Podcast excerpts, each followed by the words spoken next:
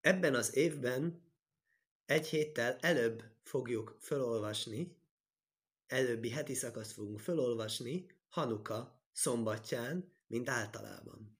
Általában a mi két heti szakaszt szoktuk felolvasni, és most pedig a Vajésevet olvassuk. És amikor mi kétszert olvasunk, akkor természetes, hogy mindenki azzal van elfoglalva, hogy megtalálni párhuzamokat és összefüggéseket mi két és Hanuka történet között. Na mostan a Vajésev heti szakasz eseményében lehet találni egy érdekes dolgot. Azt olvashatjuk, József álmot lát. És a József álmában meghajolnak előtte. Testvérei, meg a testvérei által szimbolizált kévék, csillagok. Vagyis a József, mint egy megjövendőli, hogy ő nagyon-nagyon magas szintre fog jutni, olyan magas szintre, hogy testvérei fognak meghajolni ő előtte. A testvéreinek ez a dolog nagyon nem tetszik, és először el akarják tenni lábalól, amikor az nem sikerül, akkor pedig eladják Egyiptomba. Mit ad Isten, mi lesz Egyiptomban?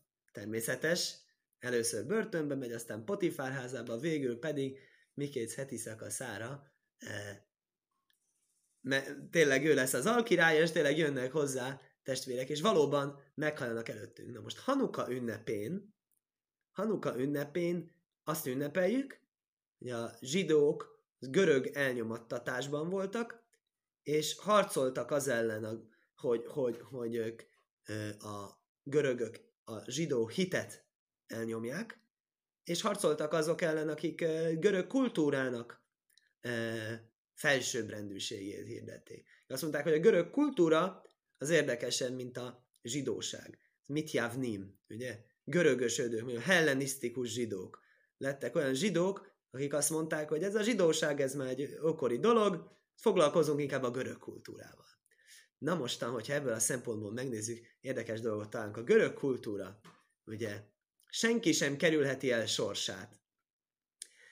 A heti szakaszban azt látjuk, hogy senki sem kerülheti el a sorsát. Hiszen amikor József megálmodta, meg fognak előtte hajolni, a testvérei, és a testvérei pont azt okozták, hogy ne, ne, ne pont azért igyekeztek, hogy ne, nehogy, me, nehogy meghajoljanak előtte, pont ez, ezzel okozták azt, hogy, hogy, hogy ő lett a király. És mit olvasunk a görög filozófiában, és a görög színművészet, és a görög drámában? Az Oidipus királyt, amiből szintén látszólag ugyanaz a sztori van, senki nem kerülheti el a sorsát, a csillagjósok megjövendelték, milyen vérfertőzéses kapcsolatban lesz, és ezért őt kitették, és megalázták, és végül mégis abba lett.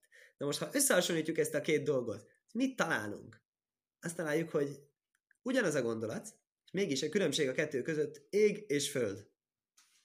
A görög történetből mi jön ki? Semmi.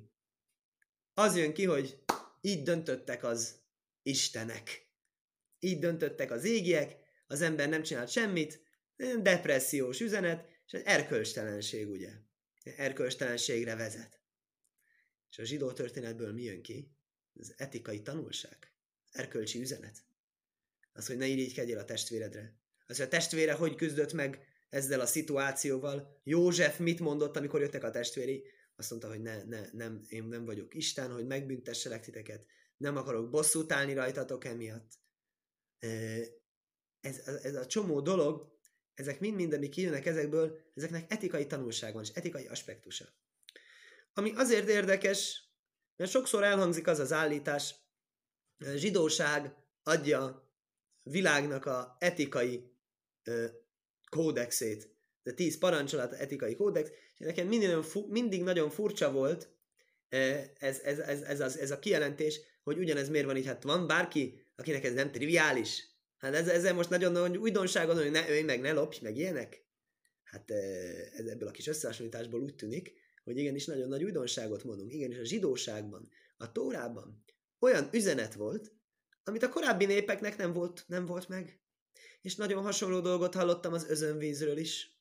Hogy az özönvíz történet, ahogy le van írva a Tórában, egyáltalán nem egyedülálló, millió más népnél, nem millió, hát ahány nép ugye volt, irataikban, régi lenyomataikban szintén megtalálták az özönvizet, tehát özönvíz az nagyon valószínű történelmi esemény, és nem pedig mitológiai esemény, hiszen egymástól független különböző népeknél megtalálunk özönvíz történet leírását, és mégis a Tórában leírt narratíva szignifikánsan különbözik összes többi népnek a narratívájától.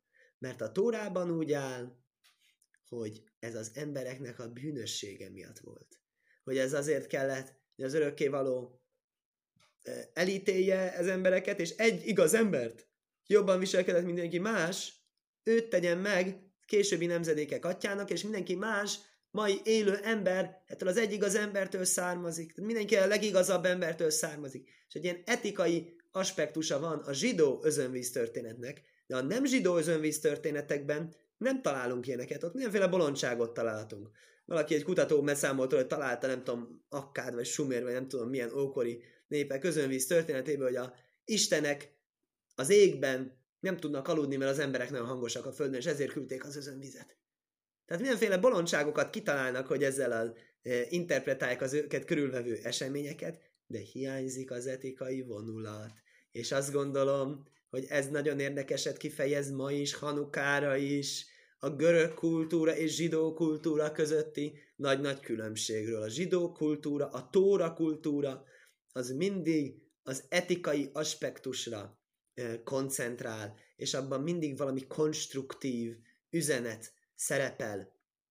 Nem ilyen depressziós dolog, hogy jaj, nem kerülheted el a sorsodat, de Ödipusz királynál, hanem egy olyan dolog, amiből igenis, ebből én is tanulhatok. Mert a Tórának az a lényege, örökkévaló embernek ad útmutatást, hogy hogyan kell élnie. Ez a görög kultúrának nem az a lényege. Ez, ez, ez kifejezi a hanukai szembenállást. És természetes, hogy ennek üzenete van a mai kor számára is, mert a mai korban ez az a szemüveg, amin keresztül meg kell vizsgálnunk azokat a művészeti alkotásokat, amikkel szembe kerülünk, hogyha nézünk egy filmet, könyvet olvasunk, vagy történetet, akkor tegyük fel ezt a kérdést. Vajon ez a történet, ez csak úgy egy történet? Ez azért írta a szerző, hogy borzolja a kedélyeket? Vagy van esetleg benne valami komoly üzenet? A tórai történetekben mindig van üzenet. A tórai történetek azok azért vannak, hogy tanítsák az embert. És ezt, ezt ha észrevesszük, hogy egy csomó dolgot csak úgy megírnak az emberek, és el se kezdenek gondolkozni azon, hogy oké, okay, de mi ebben az üzenet nekem?